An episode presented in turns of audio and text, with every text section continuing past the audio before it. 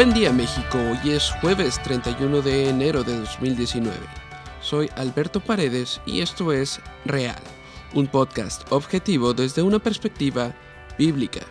En este espacio tratamos diversos temas como teología, historia y noticias a la luz de la doctrina reformada.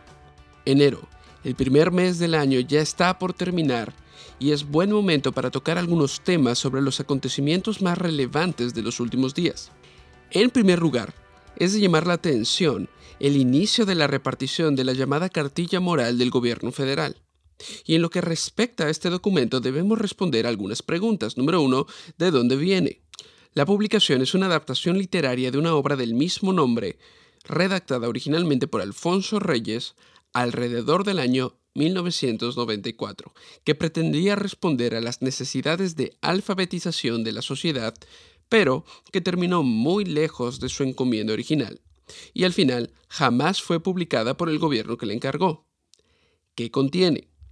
La adaptación es un escrito brevísimo que inicia con una presentación escrita por nuestro presidente Andrés Manuel López Obrador, al que le siguen 12 apartados sobre los que se va construyendo un argumento para una moral innata para lograr el bien común y la felicidad colectiva como nación.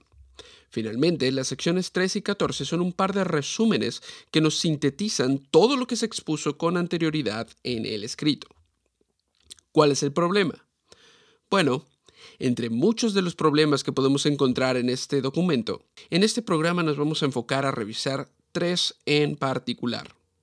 Es necesario saber que al ser publicada la adaptación de la cartilla moral, se desató una controversia entre liberales y conservadores ambos acusando al documento de ser lo opuesto a lo que ellos defienden. Es decir, los conservadores se levantaron diciendo que es un escrito altamente liberal y socialista, mientras que los liberales tacharon al escrito de religioso y conservador. Esperen, ¿qué está sucediendo? ¿Cómo es posible que ningún bando esté de acuerdo con el escrito? Bueno, esto responde al primero de los problemas que tiene este documento la ambigüedad. Es un escrito profundamente superficial. ¿Paradójico? Lo es. Utiliza un lenguaje aparentemente profundo de una forma muy superficial y subjetiva. Habla del bien, de lo bueno, de la moral, del espíritu, del alma, de las necesidades del hombre, de la felicidad del pueblo, del buen corazón, del camino del sentimiento, de la caridad, en fin. Un sin fin de términos que desagradan a los liberales, pues verdaderamente, para ellos, el documento toma tintes religiosos y conservadores. El problema es que ninguno de estos términos está objetivamente definido y dejan la puerta abierta a que sea el gobierno quien determine qué es el bien común, qué es la felicidad colectiva, qué es la moral, etc. Dejan demasiada libertad de interpretación al lector. Y es precisamente esto lo que desagrada a los conservadores, quienes finalmente tachan al documento de liberal. La realidad no es ninguno. Es un claro ejemplo del relativismo epistemológico y moral de nuestra sociedad actual. La verdad y la moral son relativizadas en nuestra cultura, y este documento es una excelente muestra de ello. Y no es solo un error de edición, más bien es una estrategia bien pensada para que el lector pueda llenar esos vacíos con sus propios ideales. De modo que cuando el padre de familia cristiano lee sobre la familia y la sociedad, él puede estar pensando en la familia como lo que define la Biblia, que es precisamente eso, una familia, es decir, un varón y una mujer unidos en sagrado matrimonio, así como su descendencia si lo hubiere. Pero cuando el activista gay lee lo mismo, él puede estar pensando en entre comillas, un nuevo concepto de familia con una unión homosexual y con adopción si existiera. Ambos el padre de familia y el activista gay pueden ser guiados a través del mismo documento hacia sus propias ideas preconcebidas del bien y la moral, aunque éstas sean radicalmente opuestas. Es decir, En resumidas cuentas, el documento no aporta absolutamente nada sólido a la discusión del campo de la moral o la ética. Está hecho para que cada lector se sienta bien consigo mismo y sienta que el gobierno está precisamente de su lado. Es como un globo lleno de aire que aparente tener mucho, pero que se revienta y se hace nada ante el más mínimo escrutinio. En segundo lugar, si analizamos lo que la cartilla propone en comparación con las acciones gubernamentales del Ejecutivo y el Legislativo en los últimos meses, nos daremos cuenta de que esta cartilla moral no es un estándar ni siquiera para ellos.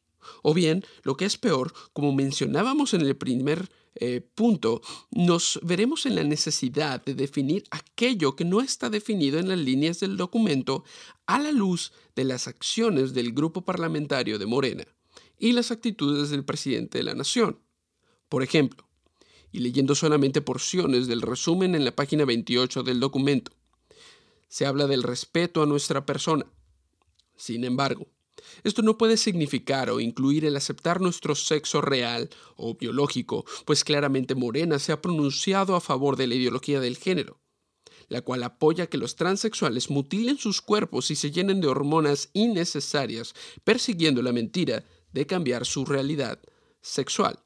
Se habla del respeto a la familia, pero esto tampoco puede significar la protección de la figura histórica del matrimonio entre un hombre y una mujer como la base de nuestra sociedad, pues es este mismo grupo político de izquierda quien ha dado rienda suelta al matrimonio homosexual por un lado y por otro a una figura jurídica de matrimonio temporal en el que el compromiso se rompe automáticamente generando un divorcio al instante a menos que la pareja realice un trámite para mantener el contrato por más tiempo.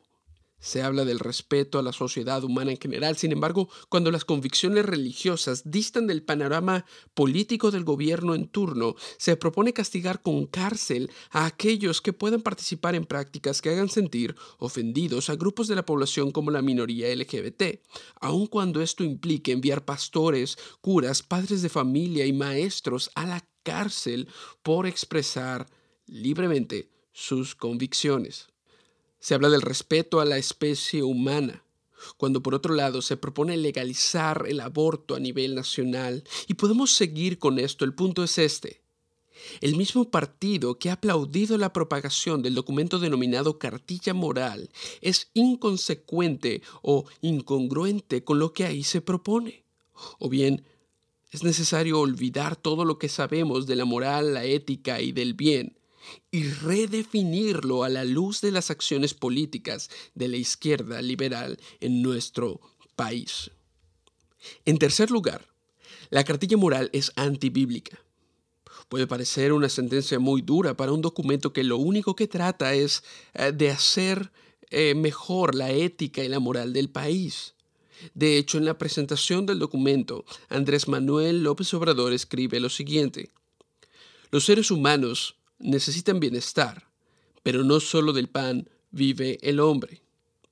No solo del pan vive el hombre. La segunda parte de esta frase y la frase completa es tomada directamente de la palabra de Dios y debe seguir de la siguiente manera. No solo de pan vive el hombre, sino de toda palabra que sale de la boca de Dios. Deuteronomio 8.3 y después citado por Jesucristo en Mateo 4. El propósito original de esta frase es recordarnos la supremacía de la palabra de Dios sobre todas las demás cosas, materiales e inmateriales. Esto incluye la supremacía de la Biblia sobre filosofías, ideologías, etc. Y aunque el presidente la usa como introducción a un escrito, nosotros nos apegaremos al uso real, comparando la idea principal y el fundamento del escrito con la verdad bíblica. Dijimos que el escrito es antibíblico. ¿Por qué? La premisa principal de la cartilla moral y sobre lo que se construye todo lo demás es que el hombre es bueno por naturaleza e inclinado naturalmente hacia el bien. Esta idea se da por sentada durante la mayor parte del documento, aunque creo que queda más explícita, comenzando el resumen. Página 27, primer párrafo, que se lee de la siguiente manera. Si los hombres no fuéramos capaces del bien, no habría persona humana, ni familia, ni patria ni sociedad. Y el párrafo 8 de la misma página dice, la mejor guía para el bien es la bondad natural. Finalmente, en el párrafo adjunto de la página 28 nos indican lo siguiente. La moral humana es el código del bien. Todo esto suena precioso, pero tenemos que preguntarnos, ¿es cierto? ¿Es verdadero? ¿Qué nos dice la Biblia al respecto? Salmo 51 nos aclara que somos pecadores delante de Dios y particularmente el verso 5 nos indica que lo somos desde el nacimiento. Puede elegir al azar cualquiera de los libros proféticos y se encontrará con un profeta emitiendo juicios contra las naciones enteras a causa de su maldad. Romanos 3 nos habla de que no hay ni siquiera un justo, nadie que quiera hacer el bien. No existe tal cosa como una bondad natural. Cuando la bondad humana se pone como el código del bien, los resultados son catastróficos, como en los tiempos de Noé, como las ciudades de Sodoma y Gomorra, como las naciones paganas circundantes a Israel en el tiempo de los jueces, como Israel mismo cada vez que se desvió y como nuestra sociedad hoy. El único código del bien es aquel que se encuentra revelado en la palabra de Dios, que es tres veces santo. Es Dios quien es el verdadero estándar del bien. La Biblia deja clara nuestra inhabilidad de hacer el bien. Somos incapaces, porque de continuo deseamos hacer y practicar lo malo. Esa es la doctrina de la corrupción radical o depravación total del ser humano.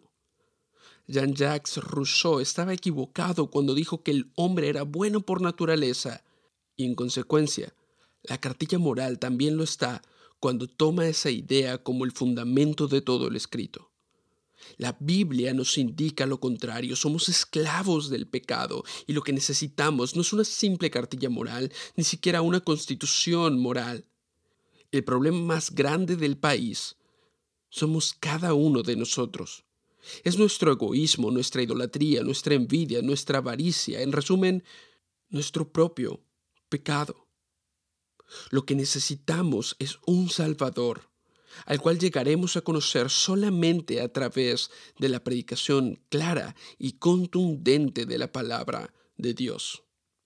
Ciertamente no solo de pan vive el hombre, y una cartilla moral no le servirá de mucho ante su problema más grande, mucho menos cuando ésta lo engaña haciéndole creer que es bueno por naturaleza. La población no tardó mucho en recordarle al presidente que esto no es así. Estamos hablando ahora de la tragedia ocurrida en Hidalgo, cuando tras una fuga, ocasionada o no en un ducto de gasolina, el líquido comenzó a rebosar cual fuente y como niños en un parque en un día de calor, los pobladores aprovecharon el evento para ir a robar combustible.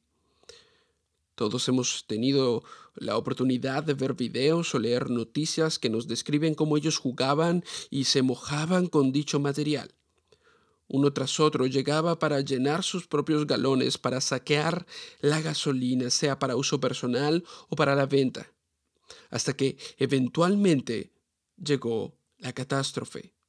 Una explosión que dejó aproximadamente 91 personas muertas y 51 personas heridas, según uno de los últimos conteos realizado por CNN en Latinoamérica. Ahora, nos debe llamar la atención y en lo personal me parece interesante que en el mismo mes que el gobierno federal reparte una cartilla moral donde se establece la bondad natural del ser humano, semanas más tarde sucede una catástrofe de estas magnitudes, que proviene claramente de la maldad natural del corazón humano. Quizá para sorpresa de muchos, o quizá ya es algo que ha dejado de sorprendernos, el presidente no reconoció ante este hecho la maldad humana, sino que culpó a los gobiernos anteriores y calificó a los fallecidos como pueblo bueno. Y por supuesto, todo esto no deja de ser trágico. No debemos gloriarnos o divertirnos con estos asuntos, más bien debe llevarnos a la verdadera reflexión, debe llevarnos a valorar nuestra condición y nuestra relación con Dios y darnos cuenta de que no somos diferentes a quienes fallecieron en aquel día. Y si lo somos, no es por nuestros propios méritos, sino por la gracia de Dios que actúa en nosotros. De modo que lo que sucedió, a la vez de ser un llamado al arrepentimiento, debe ser un motor que nos lleve a la evangelización, a compartir a otros de nuestro más grande problema y de la única solución que se encuentra en Cristo Jesús. Ante otra tragedia sucedida hace algún tiempo, me parecen pertinentes y oportunas las palabras de mi amigo Luis García, donde escribe lo siguiente. En su sabiduría y soberanía, Dios siempre produce, con un solo evento, una gran variedad de efectos o propósitos. Mover los corazones de muchos, darles una prueba a los creyentes mediante la cual su fe se volvería más firme, enseñar que Él es Dios y soberano sobre su creación, mostrar su gloria, hacer que la gente considere sus caminos y muchas más. Verdaderamente Dios es soberano sobre este evento y su gloria es manifestada a través de sus decretos siempre. Y es con esta misma idea que debemos considerar ahora el panorama político en Venezuela y cómo diversas naciones están respondiendo ante lo ocurrido. Tras otra jornada electoral en donde el mandatario Nicolás Maduro nuevamente salió victorioso para reelegirse por un periodo de seis años más a cargo del Ejecutivo de Venezuela, el líder de la oposición y presidente de la Asamblea Nacional de Venezuela, Juan Guaidó, se levantó con el apoyo de la Asamblea Nacional y amparado en la Constitución venezolana como presidente interino o encargado de la nación de Venezuela, mientras y solo mientras se restablecía el Estado de Derecho y se organizaban nuevas elecciones que cumplieran con los parámetros y estándares nacionales e internacionales para dar legitimidad al gobierno que resulte ganador. El presidente de Estados Unidos, Donald Trump, manifestó su reconocimiento al gobierno encabezado por Guaidó, y se le sumaron naciones como Perú, Argentina, Canadá, Brasil e incluso Francia mientras que países como México y Uruguay decidieron mantenerse al margen con una bandera de no intervención, sin embargo, reconociendo como presidente a Nicolás Maduro. Y otros mandatarios de países como Bolivia, China y Rusia claramente desean apoyar el gobierno de Maduro. Y ante todo esto, creo que es justo hacer un par de reflexiones. ¿Qué es lo que esta situación y tensiones políticas dicen sobre la condición del hombre? ¿Acaso esta tensión generada por una dictadura que ha llevado a una crisis humanitaria a Venezuela va acorde con lo que plantea, por ejemplo, la cartilla moral estableciendo que el hombre es naturalmente bueno? ¿O más bien da testimonio de lo que dice la palabra de Dios cuando enseña que el hombre es malo por naturaleza. Incluso las reacciones de los gobiernos pueden ser valoradas a la luz de esta pregunta. Pensemos, ¿realmente Estados Unidos tiene eh, de verdad como prioridad la libertad del pueblo venezolano? ¿O es más bien una estrategia egoísta para afianzar su poder sobre Latinoamérica? ¿Tendrá este apoyo algo que ver con la constante y la estadística del intervencionismo como factor para que un presidente sea reelegido en Estados Unidos? Pero no solo Estados Unidos, ¿qué pasa con China y Rusia? ¿Cuáles son sus motivaciones reales para apoyar a Maduro? ¿Qué hay de Bolivia? ¿Será posible que estemos ante expresiones de egoísmo a niveles nacionales e internacionales? La segunda reflexión. ¿Quién surgirá al final victorioso como líder de esta nación? ¿Guaidó? ¿Maduro? Bíblicamente debemos responder ninguno de los dos, sino que Cristo es reconocido como soberano sobre todas las naciones y finalmente Él se llevará toda la gloria. ¿Por qué responder de esta manera? Porque a la luz de la verdad bíblica sobre la soberanía de Dios podemos estar en paz de que sea quien sea quien se levante y haga lo que haga, esto no se le ha ido de las manos a Dios. sino que dentro de su providencia y su soberana voluntad, esta situación ha sido decretada desde la eternidad pasada para que el nombre de Cristo sea glorificado, para que las naciones se levanten y oren por Venezuela, para que oremos reconociendo a Dios como todopoderoso, eterno y soberano, para que aprendamos de la situación de nuestros hermanos y nos arrepintamos como nación antes de que un juicio similar sea contra nosotros para que agradezcamos las bendiciones que a veces damos por sentadas, como la libertad y la estabilidad política. Verdaderamente esta situación ha sido decretada por un Dios glorioso y para su gloria.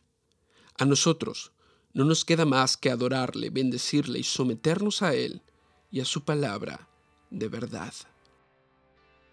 Esto es todo por hoy, nos escucharemos nuevamente hasta el último día de febrero. Soy Alberto Paredes y esto es Real, un podcast de la red de Enviados México.